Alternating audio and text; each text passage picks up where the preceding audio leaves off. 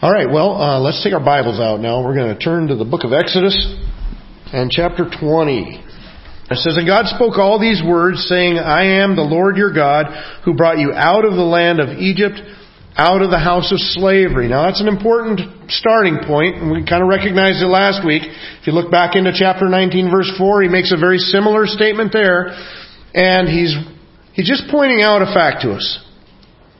That about what he's about to give us comes from the same person that had just delivered us. Right as he's writing to Israel, he's saying, Look, I'm the same God that just delivered you in a mighty way, that has already redeemed you, has already saved you out from the, among the Egyptians and brought you out here to be with me. And now I'm going to give you, you know what it makes me think of? It makes me think of parenting. Because how many times as parents do we get in kind of a headbutting session with our kids and we got our motives for where we're at, and our kids have the motives that, that they think that we have, in sucking all the fun out of their life at the moment, and that kind of thing. And, and what God is doing here is He's saying, look, let's just start with who we are here. I'm the one that has delivered you. I'm the one who loves you enough to save you out from underneath the bondage. And you know what? I found that to be the case not only in my life with my kids, but in helping other families and stuff too.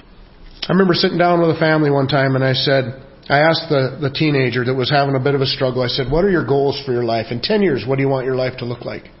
And they're like, What?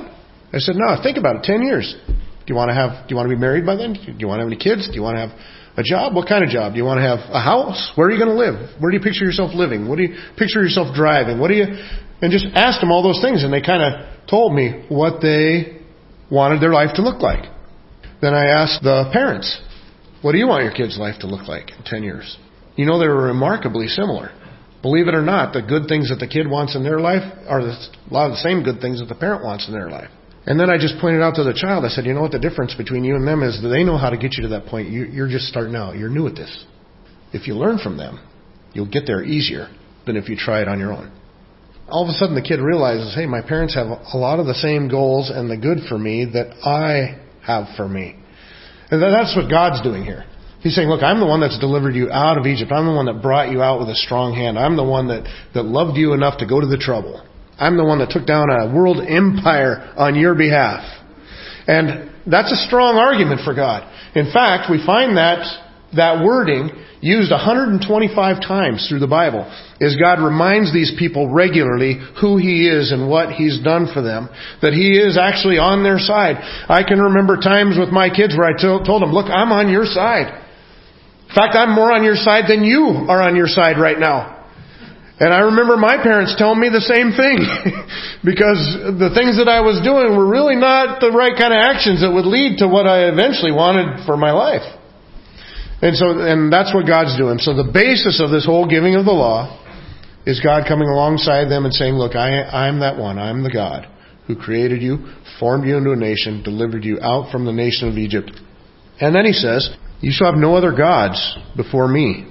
You shall not make for yourself a carved image or any likeness of anything that is in the heaven above, or that is in the earth beneath, or that is in the water under the earth. You shall not bow down to them or serve them. For I, the Lord your God, am a jealous God, visiting the iniquity of the fathers on the children to the third and the fourth generation of those who hate me, but showing steadfast love to thousands of those who love me and keep my commandments. You shall not take the name of the Lord your God in vain, for the Lord will not hold him guiltless who takes his name in vain. Remember the Sabbath day to keep it holy. Six days you shall labor and do all your work, but the seventh day is a Sabbath to the Lord your God. On it you shall not do any work you or your son or your daughter or your male servant or your female servant or your livestock or the sojourner who is within your gates. For in six days the Lord made heaven and earth and sea and all that is in them and rested on the seventh day. Therefore the Lord blessed the Sabbath day and made it holy. Honor your father and your mother that your days may be long in the land that the Lord your God is giving you. You shall not murder, you shall not commit adultery, you shall not steal, you shall not bear false witness against your neighbor, you shall not covet your neighbor's house, you shall not covet your neighbor's wife, or his male servant, or his female servant, or his ox, or his donkey, or anything that is your neighbor's.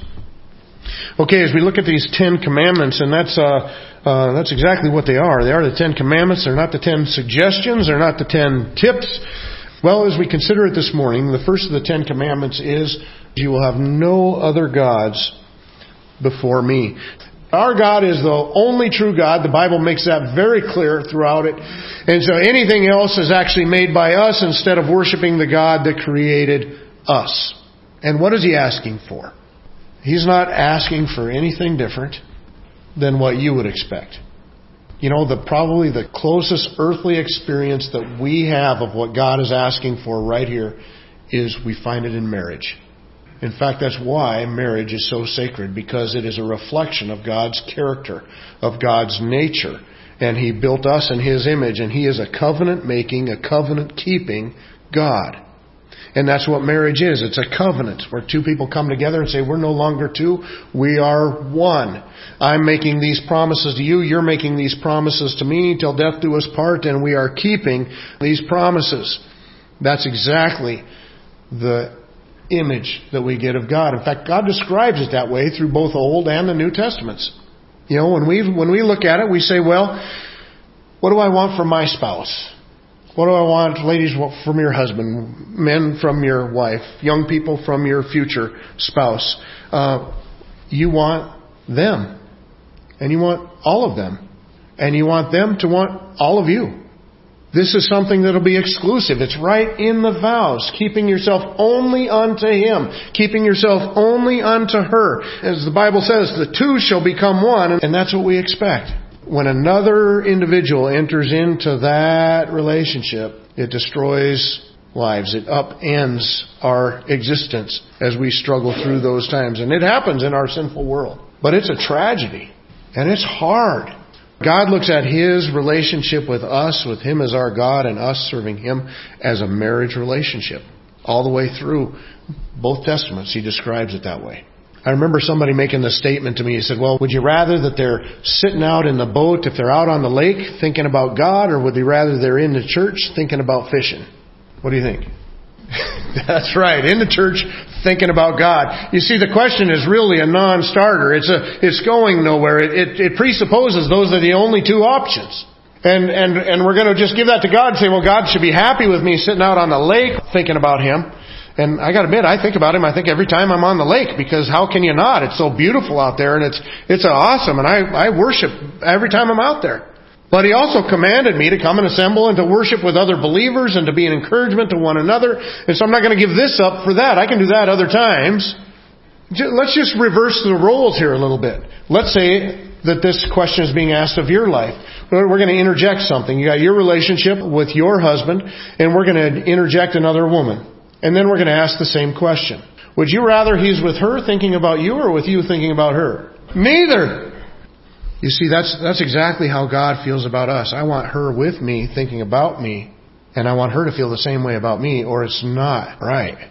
And God is in the place. He is the only God. He is the creator. He is the deliverer. This, and He is the sustainer.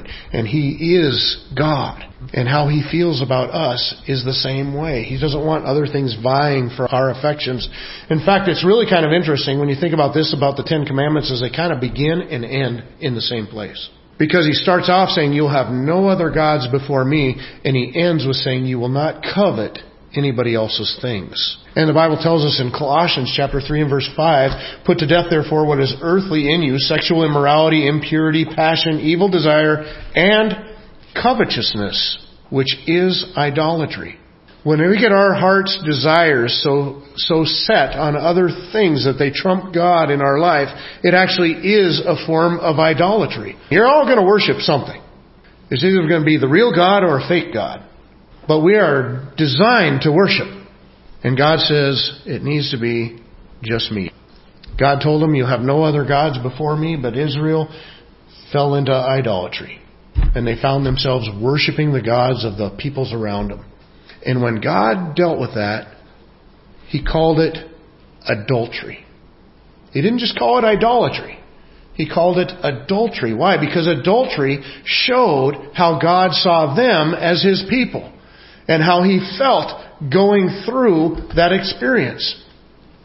In Jeremiah chapter 3, verses 9 and 10, it says, Because she took her whoredom lightly, she polluted the land, committing adultery with stone and tree. Now what, what is that referring to? Stone and tree, those are the things that you may build your altars out of and that you carve into images of these different gods that you would worship. And so God says she committed adultery, talking about the nation of Israel. She committed adultery with stone and tree. She took the elements that she had available and carved them into other gods and worshipped other gods. And God says, I see her as my wife. And she is being unfaithful in going to another God. It says in verse 10, Yet for all this, her treacherous sister Judah did not return to me with her whole heart, but in pretense, declares the Lord. And so what he means by that is, Judah saw what happened to Israel. You'd think she would have repented. God said, but she only did it in words. There was a pretense there. There was a show of coming back to God. His point was, your heart's not in it. You're, this is a show, but you're worshiping these other gods. I'm not happy with this. Just like you would be if, if your husband or your wife was involved in somebody else, but yet they're coming home to you and telling you how much they love you and want to sit down to dinner and all that stuff. No, this is not right. That's what Judah was like. Judah gave God a lip service, but their heart was still other places. And then a couple chapter later, in chapter 5 verse 7, it says, How can I pardon you? Your children have forsaken me and have sworn by those who are no gods. When I fed them to the full, they committed adultery and trooped to the house of whores. When we get to the New Testament, we see the same kind of a language used, but we see a little bit difference in the idols. Even though the Gentile world had lots of idols, it had lots of gods that they carved and that they worshipped in that way. But uh, in the book of James, chapter 4, he, he recognized that it goes deeper than just the worship of other idols. In James chapter 4, now he's not writing to Israel, he's writing to the church. And he says, You adulterous people, do you not know that friendship with the world is enmity with God? Therefore, whoever wishes to be a friend of the world makes himself an enemy of God. Or do you suppose it is to no purpose that the scripture says he yearns jealously over the Spirit that he has made to dwell in us? He yearns jealously over that Spirit that he has made to dwell within us. It's not talking about the Holy Spirit there. It's talking about our spirit, our human spirit that God has given to us. We are, we are, whether we're saved or not, we, every one of us has a body and a spirit. An immaterial part and a material part. And God says that immaterial part that He's put within you, He is jealous for the affection of what is in you. In other words, He wants your heart to be for Him. But you know what? We get caught up in the things of the world and we chase the things of the world and those become more important to us. But we've had it a little bit during this coronavirus because we've had a struggle about gathering together. And I still think that if you're vulnerable, that maybe you should, maybe you should be home. Some people should be home, and depending on where you're at. Now in our county, we don't have a lot of cases of it yet, so I don't, I don't think it's overly dangerous, but, you know, we need to be careful. But at the same time, you know what happened? Our whole nation had to walk through our priorities. What's essential? Well, food's essential, and that is more immediately essential, absolutely. And so places got to stay open, like the grocery store and Walmart. That's important. Well, what about hardware stores got to stay open? Liquor stores got to stay open.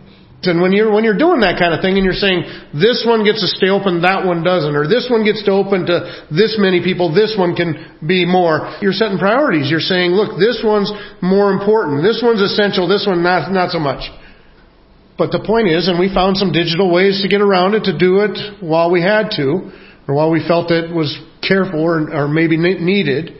But worship is essential. Worship is important.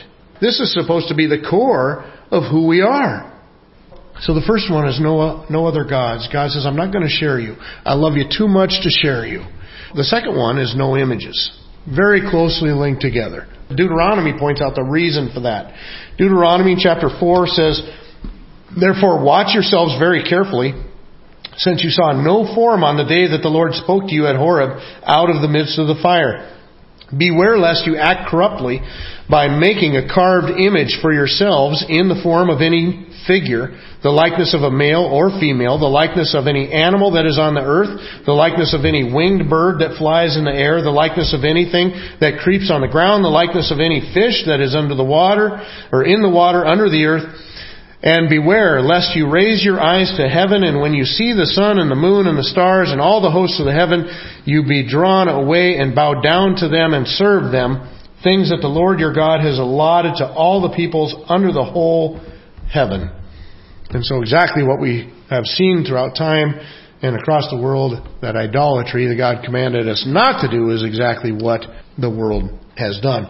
In Isaiah, he corrects Israel for doing exactly what he had told them not to. And he just points to the folly of fashioning something and carving the ears in something that cannot hear. You know, no matter what image you carve a piece of wood into, it is still a block of wood. And that's what God is trying to get through to them with Isaiah. In Isaiah chapter 44, it says he cuts down cedars and he chooses a cypress tree or an oak and lets it grow strong among the trees of the forest. He plants a cedar and the rain nourishes it. Then it becomes fuel for a man. He takes a part of it and warms himself. He kindles a fire and bakes the bread and he makes a god and worships it. He makes it an idol and falls down before it. Half of it he burns in the fire. Over the half he eats his meat. He roasts it and is satisfied. Also he warms himself and says, Aha, I am warm. I have seen the fire. And the rest of it he makes into a god, his idol, and falls down to it and worships it. He prays to it and says, Deliver me, for you are my God. A couple verses later he says, No one considers nor is there knowledge or discernment to say, Half of it I burned in the fire, I also baked bread on its coals, I roasted meat and have eaten, and shall I make the rest of it into an abomination? Shall I fall down before a block of wood? The guy cuts down a tree, what does he do? Well, first thing he does takes care of his essentials, right? Back to that. He, he takes it and he uses it to heat his house, and he takes it and uses it to cook his food on, and that kind of thing. And then he says, with what's left over, he makes a god and he bows down and worships. And he's just saying, what made that second half of the wood any different from the first half of the wood that all you did was heat your house and cook your food on it? It's just a block of wood. And you know what? We can do the same thing when we get up and we start coveting different things or we start following the world's, world's things. We fall for things that are just as foolish. We worship possessions and we worship wealth and we worship prestige and we worship, there's a whole host of things that aren't much better than a block of wood that we end up worshiping as well. Now, as we look at this, he gives uh, some stiff warning with this about making these images. He says, You shall not bow down to them in verse 5 or serve them, for I, the Lord your God, am a jealous God. Remember, we touched on that a little bit with James. God acknowledges that He's a jealous God. This doesn't, uh, this isn't the jealousy that we usually try to stay away from. The jealousy that we try to stay away from is probably best equated with envy. I wish I was like them. I wish I was, that's not it. God is saying, look, I am entitled to an exclusive relationship with you, and if I don't get that, I am disturbed by it. I'm jealous over it. That's a proper jealousy. If I'm jealous because I want to be like Lambert, that's an Im- improper jealousy. But if something gets in the way between my and my wife's relationship, I'll guarantee I'm going to be jealous. That's a proper jealousy. Why? Because I have, we have a covenant. I have an exclusive right to a relationship with her, a oneness with her that nobody else has any business in. You know, back in April we had an anniversary. And we did something a little bit special for our anniversary. And uh, later on the week, I was talking to my mom, and she said, "Well, what was your week like?" And I said, "Well, we went here for our anniversary." And she said, "Oh, I forgot your anniversary. I'm so sorry." I said, "That's okay. You weren't invited." Because that's, that's, that's her and I. That's us. That's ours. Nobody else is in that. That's just us. And that's the way God is with us. He's jealous with us. He's like no other gods, nobody else. Nobody else's business. This is just us. He has that jealousy for us. But then notice what he says. Because he's a jealous God, it gets visible. I'm a jealous God, visiting the iniquity of the fathers on the children to the third and fourth generation of those who hate me, but showing steadfast love to thousands of those who love me and keep my commandments. It's a little bit confusing here as to exactly what he's saying. Now, what I don't think he's saying there, because if you follow the rest of it, it says that he is blessing those who love him, uh, and he is uh, cursing those who hate him. And so it's not saying that if you hate God, God's going to beat up your children for it. In fact, later on in the law, He gives a command absolutely to not do that. It says the children should not pay for the crimes or the iniquities or the sins of their fathers. You paid for your own sin. I think that he is talking about the influence that parents have upon their children. If a parent does not train their child up, like the Bible tells us in the nurture and admonition of the Lord, then that child is not going to grow up in the nurture and admonition of the Lord. So is most likely not going to be following God. He's not going to love God. And that is generational. Parents that, that don't have a relationship with God typically have children who don't have a relationship with God, who have children who don't have a relationship with God, who have, you get the point. But the same we also find to be true. Parents who love God typically have children who grow up to them. There might be some wandering here or there, or whatever, but they end up, they love God. It's not a, it's not a blanket statement that happens perfectly every time or just follows that exact suit, but typically that's what we find. God is saying you got a responsibility to your children to do your best to bring them up in that nurture and admonition of the Lord. Because God's a jealous God, and if they choose to go against Him, then it's not pretty. They will be underneath the wrath of God. Now, if we follow the history of the nation of Israel, or even the history of the world, if you think about it, at at least two points in our history, everybody has known God. Right? When Adam and Eve were created and then kicked out of the garden and had their family, you know, at some point in the world there, everybody knew who the true God was. And then when God destroyed the world and started over with Noah, again, you had one family on the earth, and that family knew who God was. But for some reason, it doesn't take very long, very many generations before you have a whole host of people that have completely forgotten about who God is.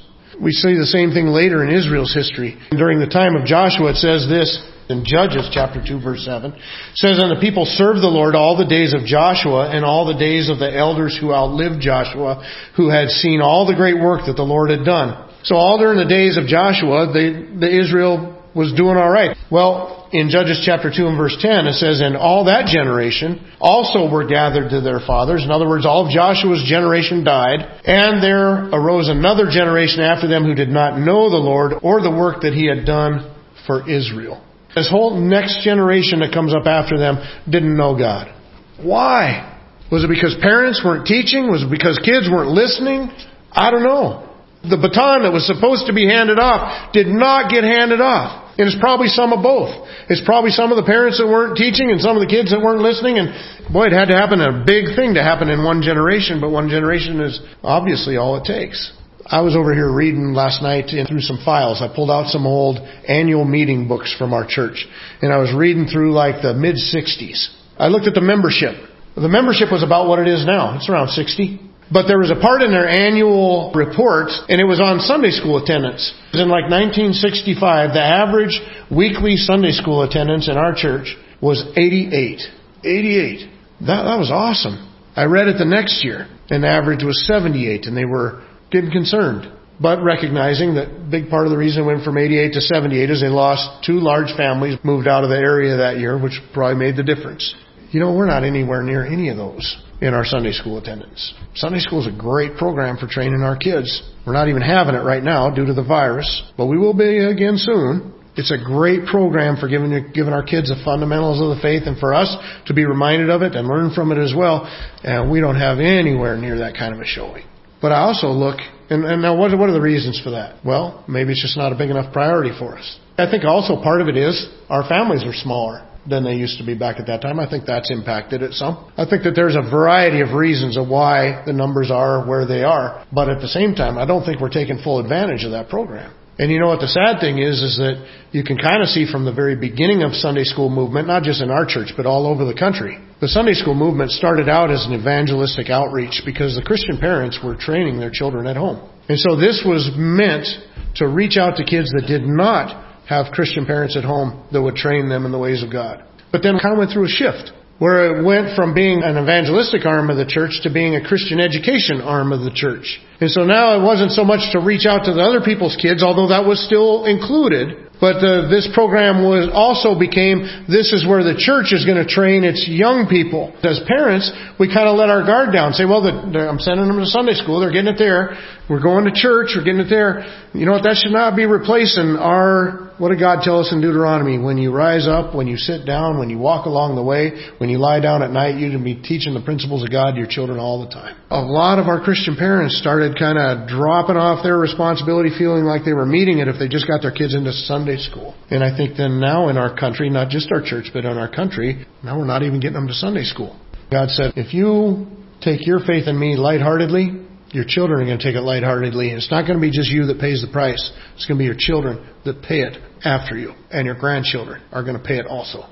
Then let's look also, do not use God's name in vain. The word vain means empty or without a cause. It means to use God's name in a light-hearted way. Do you know uh, the old scribes and stuff when they used to be copying the scriptures down, when they would hit the name of God, they had a different pen that they would use to write the name of God with? The carefulness that they were taking with the name of God. Why? Because your name represents who you are. And so we're to be careful with the name of God. And he gives another qualifier here too. He says he will not hold them guiltless who use his name in vain. God takes it very seriously when we use his name in vain. I remember talking to my dad one time in a light-hearted way. Not that I couldn't be light-hearted with my dad. I could on different things and we could joke around and stuff. But I remember I talked to him in a way one time that was, well, let's just say it was less than showing him the respect and the honor that he deserved as my father. And I remember when he did, he stopped, I did, he stopped me short and he said, hey, wait a minute, you don't, you don't talk to me like that. I'm your father. And that's what God says. It is important to him how you refer to him. Isn't it amazing that that word has been made a curse word?